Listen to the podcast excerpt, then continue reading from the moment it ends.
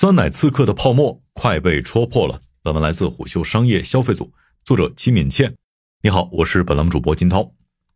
北京东三环附近的一家限制酸奶品牌 Blue Glass 门店里，店员拿起一个磨砂质感的塑料杯子，先在杯壁上轻轻抹上一层酸奶，然后撒上粉色的紫薯粉。这样的色彩立马让普普通通的塑料杯梦幻了起来。把杯子打扮好后，底层放入爆珠、水果泥等。再根据客户点单加入相应配料，一杯售价四十五元的酸奶就做好了。以墨酸奶、Blue Gas 等品牌为代表的限制酸奶是今年消费行业的大爆款。在一众限制酸奶中，声量和争议最大的品牌当属墨酸奶。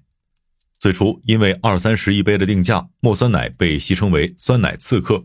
紧接着，大家发现，虽然售价高，但墨酸奶的产品还是添加了植脂末。前几天，面对舆论风波。墨酸奶发声称将迭代奶基底，商业上这些限制酸奶品牌也在加速扩张。以墨酸奶为例，根据窄门参演的数据，今年以来该品牌新开了一千零七十三家门店，是去年一整年开店数量的近四倍。限制酸奶品牌一只酸奶牛的总经理刘丹告诉我们，今年以来他们的品牌单店业绩同比增长了百分之三十五到百分之四十。虽然今年才大火起来。但限制酸奶不是消费圈的新事物。目前，几家头部品牌的成立时间都在二零一二至二零一五年之间，和头部茶饮品牌的创业时间类似。已经出现了十几年的品类，在今年爆火。在一些业内人士看来，这里面可能也存在着头部品牌自我炒作的嫌疑。不过，除了炒作外，限制酸奶的火热也是占了天时地利。在讨论限制酸奶为什么火之前，有必要先弄清楚限制酸奶到底是什么。从字面意思看，限制酸奶无非是当场制作的酸奶产品。目前市面上的大部分限制酸奶都是酸奶加水果加坚果等配料，根据价格、产品定位等，各家的原料又有些差异。虽然叫酸奶，但限制酸奶和超市里卖的包装酸奶完全不是一个圈子的。它的竞品或者说可替代品，主要以茶饮、咖啡等限制饮品为主。乳业专家宋亮表示，限制酸奶和乳制品的关系不大。它和限制冰淇淋、茶饮的逻辑是一样的。先从产品看，限制酸奶基本有两种，一种是偏稀薄的液体状，类似于奶昔、茶饮；另一种是过滤乳清的酸奶，所以更浓稠，需要用勺子挖着吃。在尝试了多杯不同品牌的产品后，我们发现这两类产品的功能定位有着明显的区别。偏液体的限制酸奶，从包装、食用方式和定位方面看，都更像茶饮。而浓稠的限制酸奶往往会做成浅口的酸奶杯，饱腹感更强，白领代餐的属性也更强。刘丹的经验是，不同地区的消费者对两种限制酸奶的态度也不一样。青海、内蒙古等乳制品消费历史更久的北方地区，更能接受偏稠的酸奶；南方天气炎热，会更喜欢清爽解渴的酸奶。从消费场景看，限制酸奶也和茶饮类似。这些品牌基本都有线下门店，主打的都是逛街时的休闲食品，或是白领的下午茶场景，拥有较强的社交属性。定位类似，所以限制酸奶和茶饮的消费人群也有重叠的部分，但是还是会有些不同。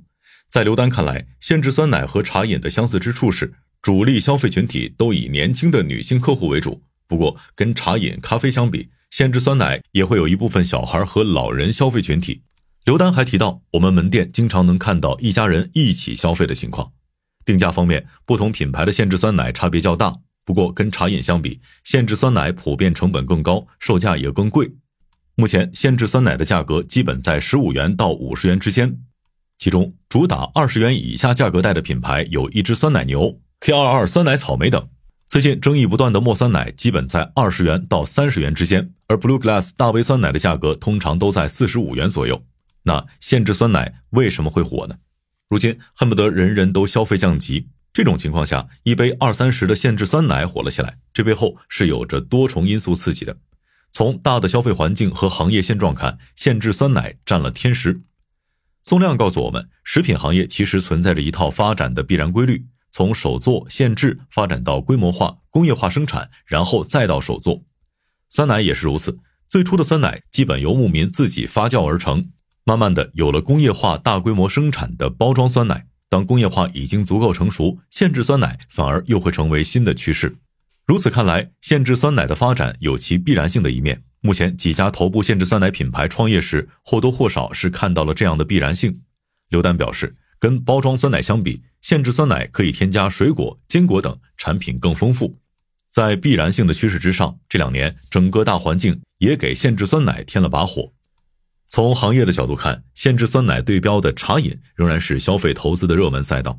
一位业内人士说道：“之前几年火起来的水果茶等新茶饮已经很卷了，资本也需要寻找新的品类。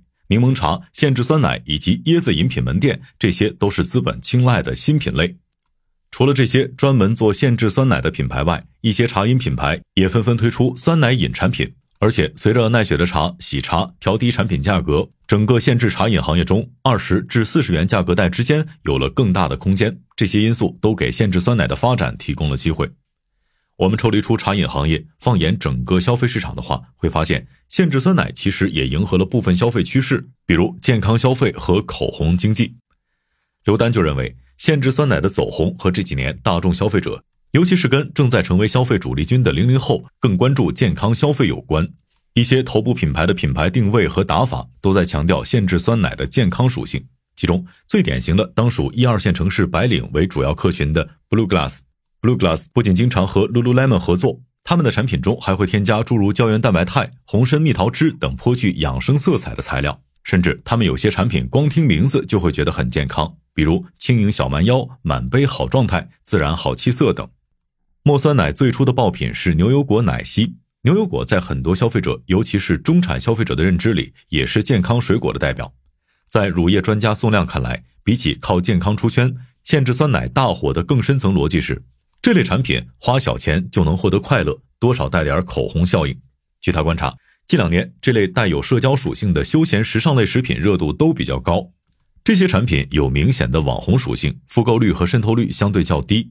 一般是从成都、长沙等城市兴起，慢慢向北京、上海等一线城市扩散。限制酸奶走红的原因，也是因为它十分契合茶饮行业的发展需求和某些消费趋势。在背后为限制酸奶发展提供基础配套的是冷链。刘丹告诉我们，目前大部分限制酸奶品牌用的都是低温酸奶，这些年冷链运输发展很快，这就给低温酸奶的运输提供了便利。中商情报网数据显示，二零一八年到二零二二年，我国冷藏车保有量从十八万辆增长到了三十八万辆，冷链物流市场规模从不到三千亿元增长到了近五千亿元。具备了火的天时，又有冷链等行业配套的成熟，限制酸奶就这样成了今夏爆款。爆火之后，摆在限制酸奶这个品类面前的问题是，怎么才能一直红下去？复盘限制酸奶的走红路，我们会发现。这个赛道里面的某些头部品牌走的是黑红路线，一杯酸奶某某元这类关于限制酸奶售价高的话题，虽然一定程度上也帮助某些品牌甚至整个品类快速吸引了大量流量，但也很容易遭到流量的反噬。比如最近某些品牌产品的价格贵，用料却不够好，就一直备受争议。客观来说，限制酸奶的成本大概率会高于大部分水果茶，一款产品或者一个品牌的定价也不是值得吐槽的地方。毕竟，消费升级的趋势在特定人群中一直存在，也会有人愿意花二三十，甚至花大几十块钱买一杯酸奶。现在有些限制酸奶的问题是，价格上去了，品质却没同步升级，这样的产品注定难长久。原因是定价高，渗透率就会变低，性价比再不高，复购率也很难上去。一部分人可能会抱着尝鲜的目的买一两次，但持续购买的人群不会很多。除了这个最显性的风险点之外，限制酸奶还有一些更长期的挑战。宋亮认为，比较核心的问题是，这类业态的门槛极低，产品同质化比较严重，很容易复制。一款限制酸奶比较核心的成分是酸奶，目前头部品牌中，要么就宣称有持股的自有奶源，或者是有长期合作的酸奶供应商，要么就是品牌被知名乳制品企业收购，在酸奶定制上更有优势。但无论怎么样，酸奶就是酸奶，本身的差异不会很大。在酸奶中添加的水果、坚果等，各品牌之间也可以互相模仿。从整个行业的市场规模看，限制酸奶无论是在酸奶领域，还是在限制茶饮里面，都还是一个刚刚发展起来的小品类。面对刚兴起的限制酸奶，很多人看好它的市场潜力。一位业内人士告诉我们，他认为将来可能会出现不止一家开店规模在大几千家的限制酸奶品牌。不过，也正是因为刚发展起来，所以变数和不确定性也多。火了之后，限制酸奶品牌面临的产品管理能力的考验才刚刚开始。好的，以上今天的商业动听，下期见。